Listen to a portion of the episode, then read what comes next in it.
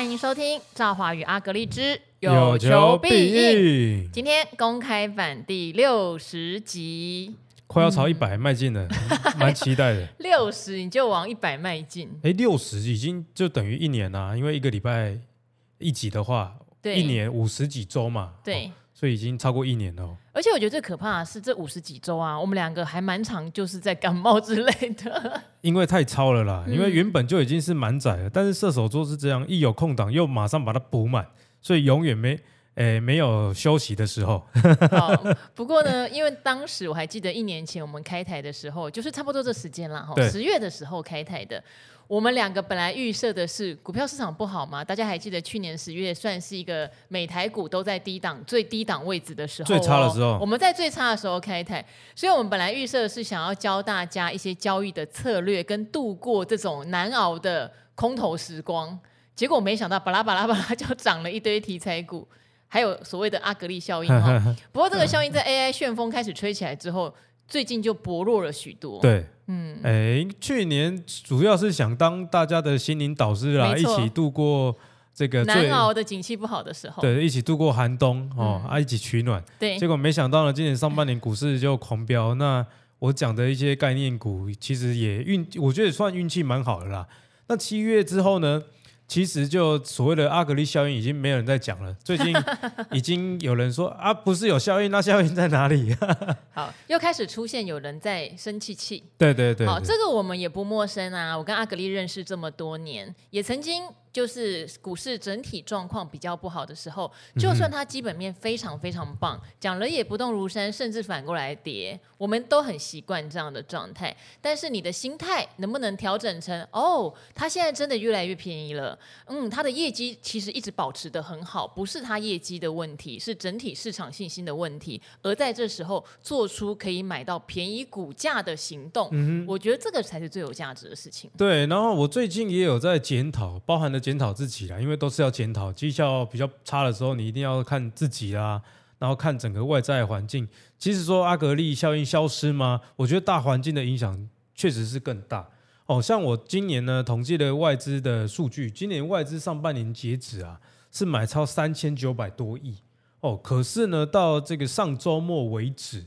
是累计卖超四百八十几亿，是的，中间有一个反转点，我那时候在节目上呃跟大家讲，一变净卖超。对对对，啊、嗯呃，也就是说，哎，你看上半年哦买了快四千亿，可是现在十月已经变成是净卖超，就代表说七月之后啊，这个算是狂卖哦。那这个狂卖之下呢，其实大家就可以发现啊，这个股票越来越难做啊，所以。如果你手上的股票是输钱的，或暂时套牢，还是说这个这个绩效大幅的回落，有时候也不要过于的去钻牛角尖哦，就是说啊，是不是自己啊早知道就要卖了，还怎么样？或者是说呃，去烦恼公司有没有基本面的问题？我觉得比较大的还是在所谓的资金面呐哦，所以呢，其实大家可以有一个心得是说，总经啊，应该说你看不懂总体经济，但是你至少看。呃，总体资金的流向，这样可以帮助你去做很多应对的策略。像我记得这个跌破万七的时候，我那时候我们跟赵华就有讲说，我们主要啊、呃、不站在去减股的角度啦，嗯，哦，因为就是啊、呃、万七刚跌破，然后万七之上，我们那时候也说站在调节获利了结的角度，现在看起来是蛮对的哦。所以这个整体的资金流向呢，大家也要去留意。可是呢，讲这个并不是在诶让大家就推卸自己呃研究的责任还是怎么样哦，而是那既然总经七月之后已经伤害过一次了，现在有没有机会反转呢？我觉得是有那么一点点味道。好，我们之前哈也聊过，在今年上半年会觉得诶，总经好像跟所谓的股市有一点小脱钩，就是所谓的热门的 AI 股题材。资金簇拥的状况是超过总金的环境。不过昨天晚上整个总体经济的状况倒是也有一个戏剧性的效果啦，就是美债殖利率我们都知道这两个月来还是不断的创高哦，终于被我们看到破五趴了。嗯，说实话我我没有看过美债破五趴，因为它是十六还是十七年来的一个新纪录。对啊，你才十七十八岁，当然没看过啊。也不用那么虚假，就大概三十左右，不用遮遮掩掩的。好，那当大家都开始骂这个都烂东西嘛，对不对？我跟你讲，美国一直大幅举债啊，肯定要倒闭的啦，最后他就还债还不出来了，举债上限会一直破掉了，所以美债殖利率有可能七趴。现在买的人绝对都当盘子了，你的资金就被套了。好，当这种声量开始在你的周遭出现的越来越多的时候，它就会出现一个很奇妙的反转。我觉得市场真的是这样子啊，像。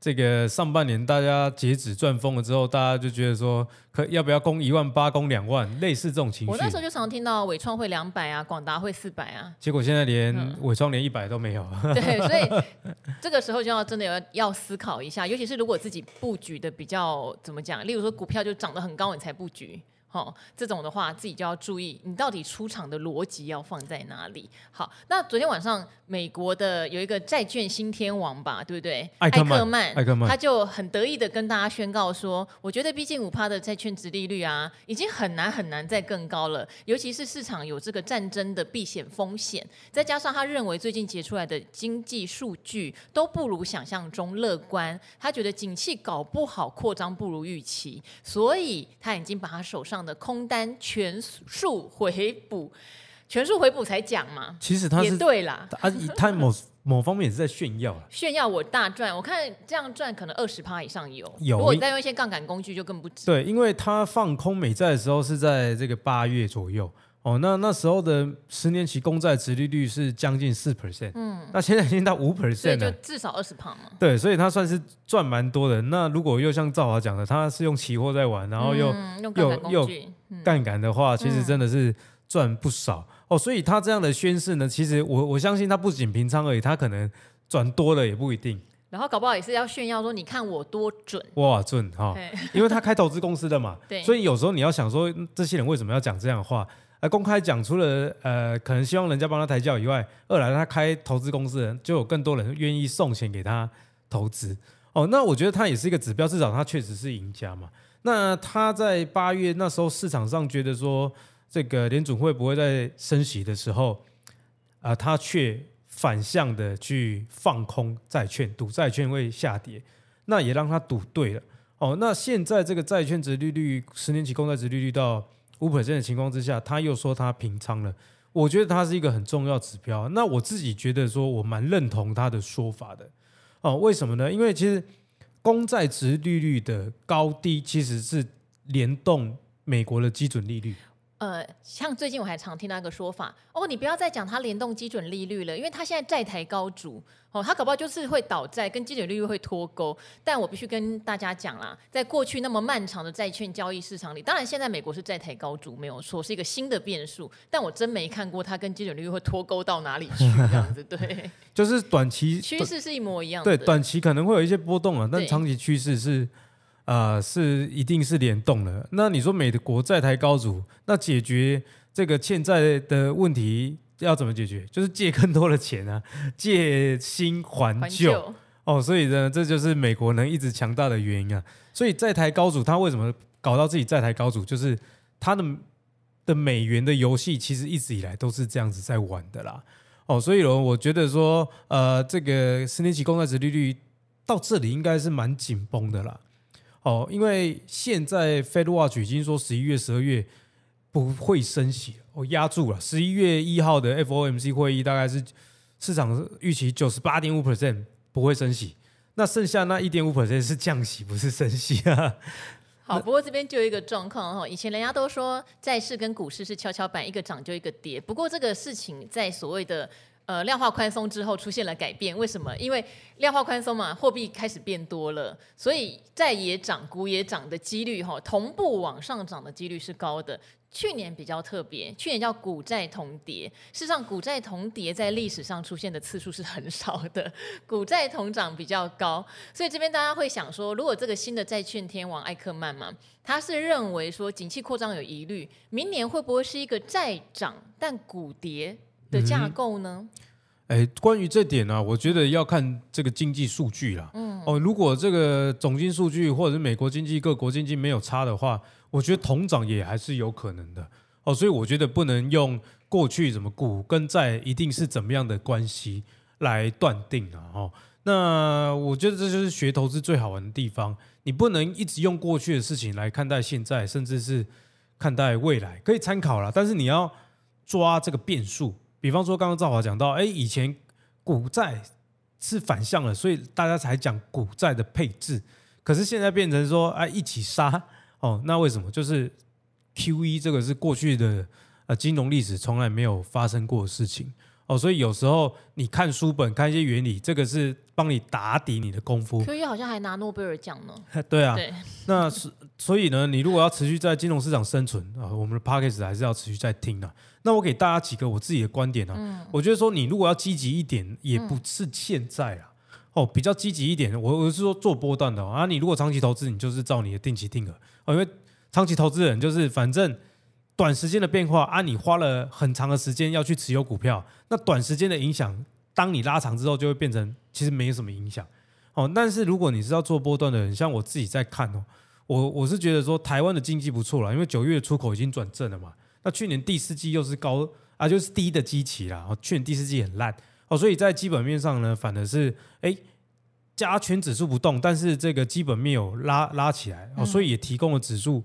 一个支撑的保护，可是不见得说它就会涨了。那要会涨，至少要怎么样？我觉得等先等台币不要再贬了啦。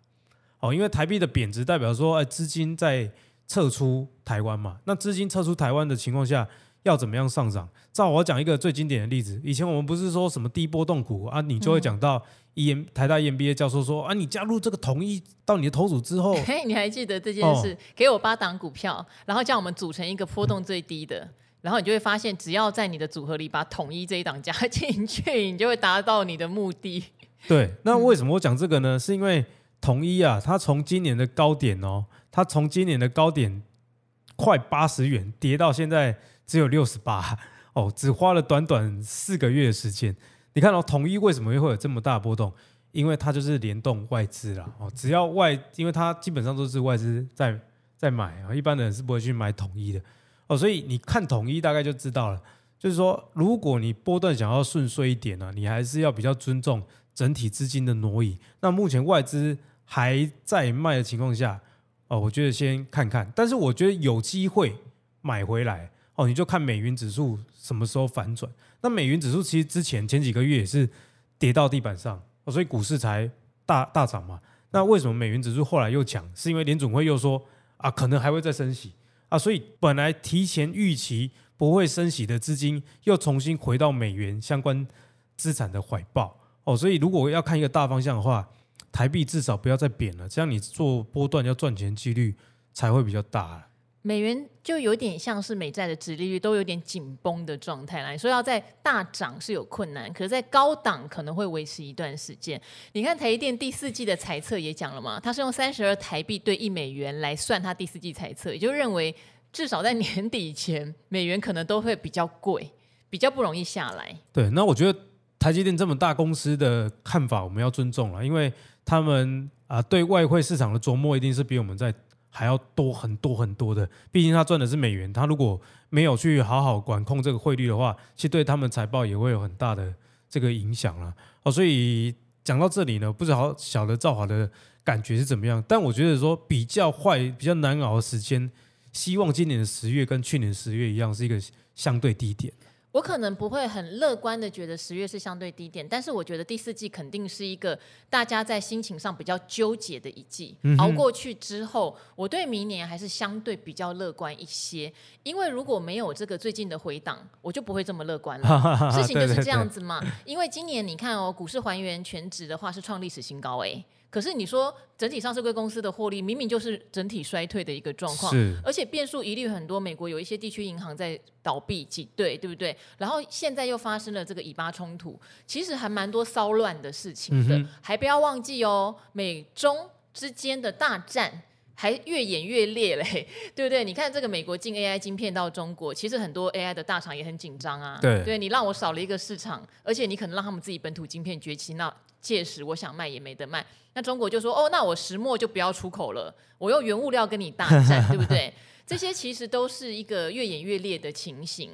好，所以我本来是想说，如果今年股市一直在万七之上的话，我反而有点不知所措。嗯、但有了一定的修正之后，我反而会很放心的去看看到底明年哈谁在财报上面有好表现的。我想它会恢复到一个好财报就有好股价的正向循环。哎、欸，我觉得赵华下这个结论还蛮不错的，就是我大方向也是那样看啊。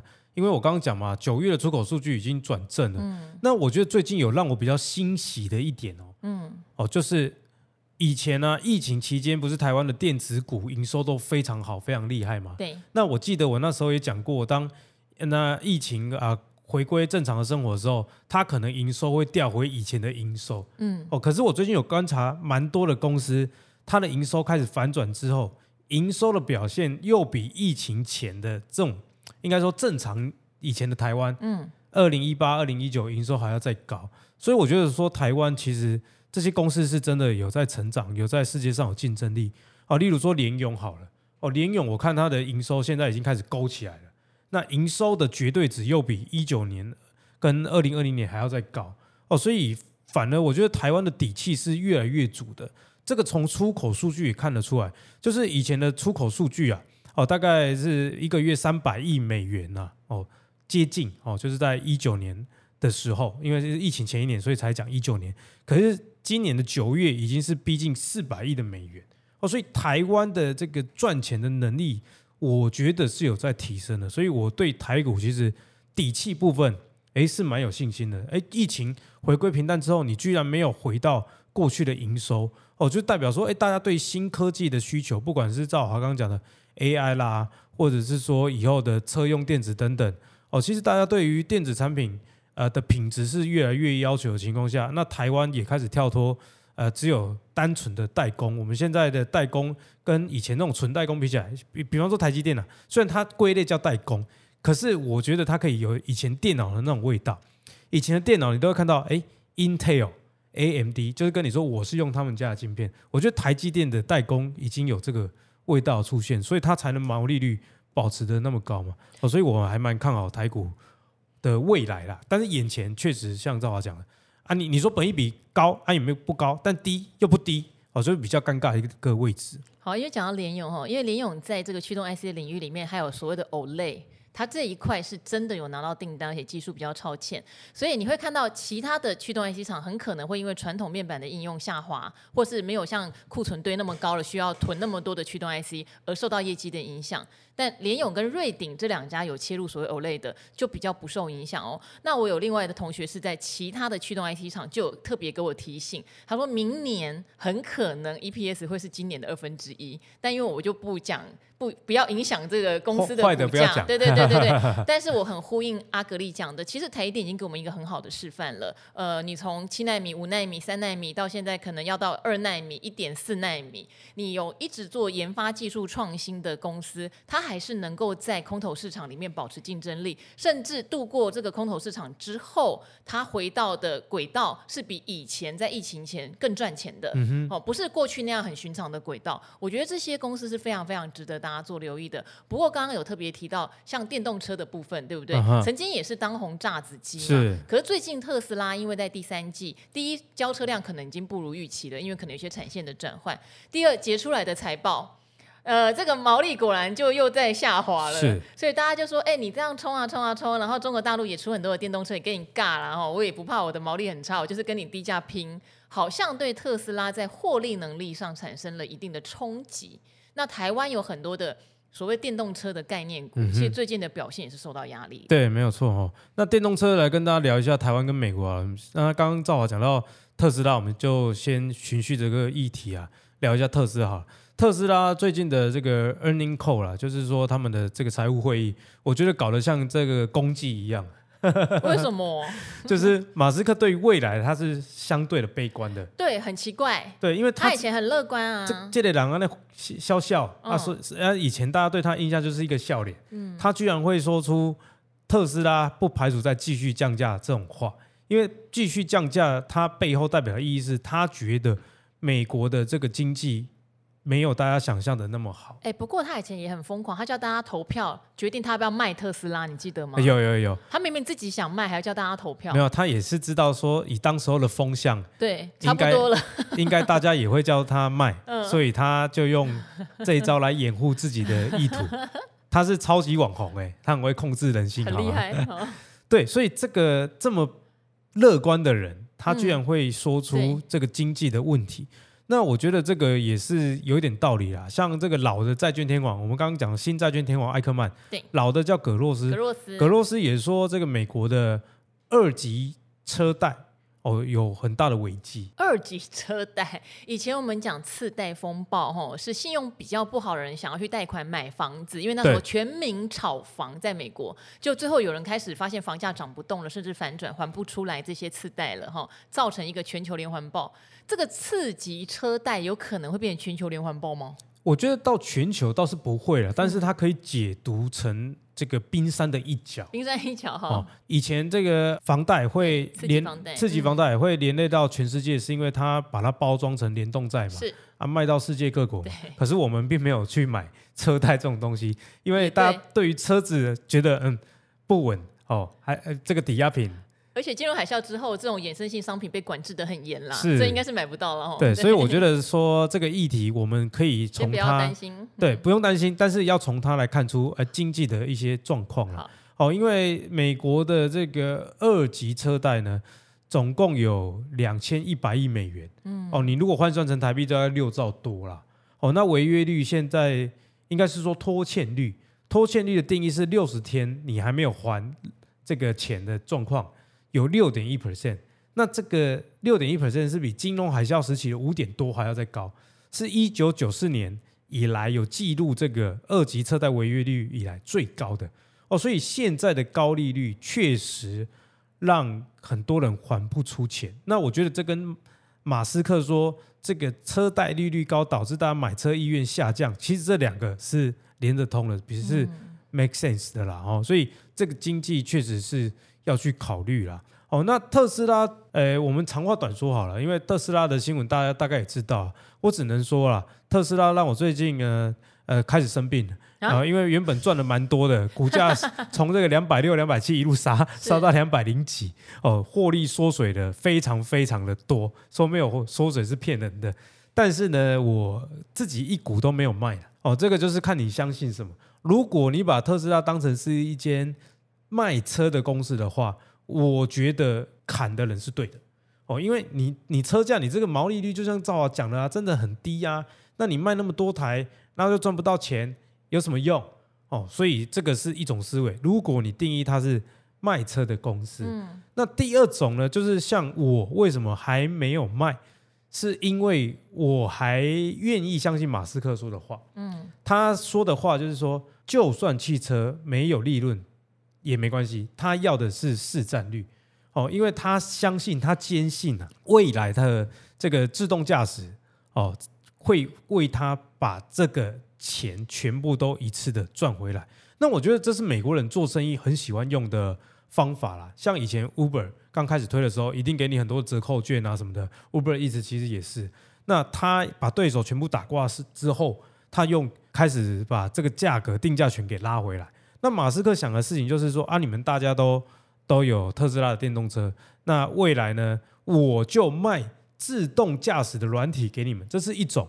第二，其实刚刚赵华讲的一个问题，我觉得马斯克也有看到啊，就是说中国电动车啊跑得又快啊又帅，然后重点是又便宜，嗯，所以你如果跟他们继续只靠车子本身在 PK 的话。早晚会穷途末路了。嗯，你看跟中国对干的有哪一个有好的下场？因为价格一定拼不过他们嘛。那既然这样呢，我就先七伤拳，我先便宜卖我的车，取得市占率之后，我以后这是我的猜想，我卖我的 data，因为它现在已经开放了它的充电网络哦，在北美嘛，哦，那非常多公司都加入了，未来我相信台湾也会开放，哦，所以它开始从卖汽车的变成是说。一个充电营运商，等于是现在的加油站的角色哦，他包的事业版图更大。除此之外，现在的汽车厂，我相信啊，汽车的品质跟未来的续航力什么的，尤其你看这个，等一下讲 N 七啊，哦，N 七一台卖你九十九万，马力都可以到两百三十匹了。所以现在造车比起以前的造车，这门槛是低的非常非常多。哦，那既然这样的话，我就做你们做不了的。那现在的电动车厂什么事情做不了？第一，超充站的建制啊，不然不会大家都加入特斯拉。那第二呢，就是未来要走真正自动驾驶的时候，你必须要跟特斯拉买数据，嗯，买运算的这个解决方案哦。所以特斯拉为什么今年呃前几个月高盛不是说啊，特斯拉是什么 AI 公司哦，投资他们这个 Dojo 的这个超级电脑哦。所以你从这些布局就应该要知道说。未来马斯克一定会把车持续降价，所以要买这个特斯拉车的人，劝你啦，如果没有急需哈，晚一点再买，不然就季底再买。像今天 Model Y 又说第四季又再便宜六万了，你老师哈，我去年买到现在亏了这个二十几万了，车价亏二十几万哦，所以他的车一定是越来越便宜。那你为什么还持有他的股票？就是像我讲，如果你觉得他是汽车公司，该卖了。这个它的汽车利润一定是越来越差。可是如果你相信它在未来的这个布局，它是一个汽车营运商，它是一家能源公司，它是一个 AI 公司的话，那这个股票就可以继续的持有。所以断看你觉得它是科技还是是卖车的公司。好，那延续的这个话题，我们最后简单的讲一下 N 七哈，裕隆的这个 N 七卖得非常非常好，听说现在预购单哦。哦，有七千多啊，有一个传言是八千呐。因为他们之前就抓八千，好像说是三分之一的转换率。对，那付定金。那统计到十月二十三号的两点为止啊，哦是七零一一哦转单。那以当初的订单来说，有三成的人已经转为购买了。哦，那我觉得剩下没有转单的人，他是想要买比较高里程的版本，因为之后一定会推出了，就比较大电池的版本。所以大家如果看到 N 七的。续航力只有这个 NEDC 五百公里，也不用太太失望哦。它有一个七百公里版本的，已经在测试了哦。之后一定会有大电池版本。那有些人他是为了买双马达的版本哦，双马达版本呢，零百加速可以到三点八秒。你看，何时国产车居然零百加速可以做到三点八秒？所以我我觉得就呼应我刚刚讲的啦。特斯拉为什么一直把车持续在降价？我以后被你们逼的降价，我不如先主动降，然后先把你们。全部杀光，然后先取得市占率，以后我来卖数据、卖充电网络。好，那回到这个裕隆呢，其实也蛮呼应我之前跟赵华在 Podcast 讲的。我说股价其实早就反映的啦，要从四十几讲到八十几，就是在反映两万五千个订单嘛。那两万五千个订单已经反映了，那现在转单虽然七八千是很好，因为台湾一年呢、啊，去年卖电动车卖一万多台，今年可能卖两万台啊。好啊，所以它转单八千其实是很可怕的数据哦。就假设台湾明年它八千台交了出来，那台湾明年的这个电动车销售三万的话，嗯，哎，它的市占是两三成哎，嗯，你何时看到 Luxgen 在台湾的汽车市场市占是两三成？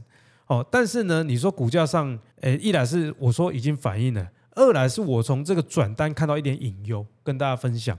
哦，七千零一十一笔订单里面呢、啊，有。百分之六十三的人是选择这个纯粹版，嗯，纯粹版就是它九十九点九万，就是一定要买百万以内那一台。对，那不，要再加了。这个九十九点九万是当初有付定金预购一千块的人才买得到，才买得到。哦，所以等这批人交车完，现在大家是在预估啦。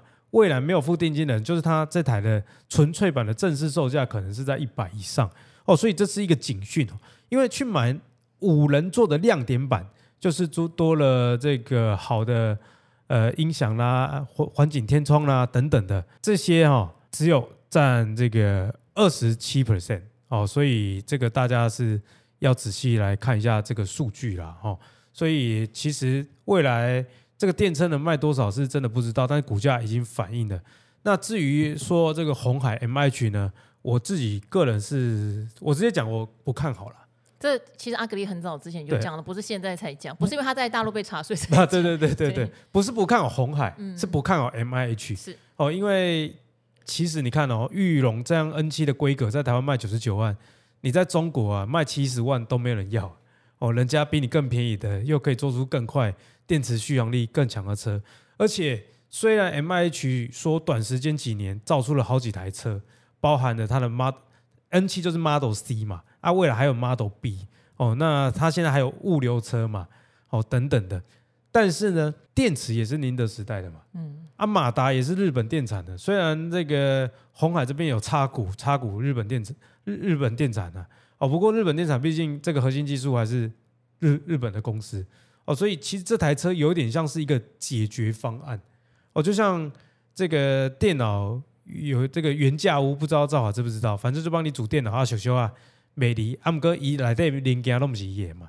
啊，所以我觉得 M H 有类似这样的味道，有点像电动车的电子通路商哦。因为台湾的电子通路商就是我把大晶片厂的晶片买一买哦，还有一些板材板的板买一买，组成某某解决方案来卖给客户。所以我觉得 M H 有类似这样的角色了。呃，结论就是说，我觉得要跨出台湾非常非常难啊。当然，以上是个人的观点啊，而且我希望红海打我的脸。好吧，因为打我的脸就代表说艾伦打完先攻啊。哦，可是就以目前我自己的观点的话，我是觉得说这个竞争力哦，呃，还很欠缺啦。那至于在电动车电池的 ETF 呢，我们这礼拜的 VIP 版细讲，好吧？好，因为好像之前承诺要讲还没讲哈。那当然，这个纳智捷的 N 七。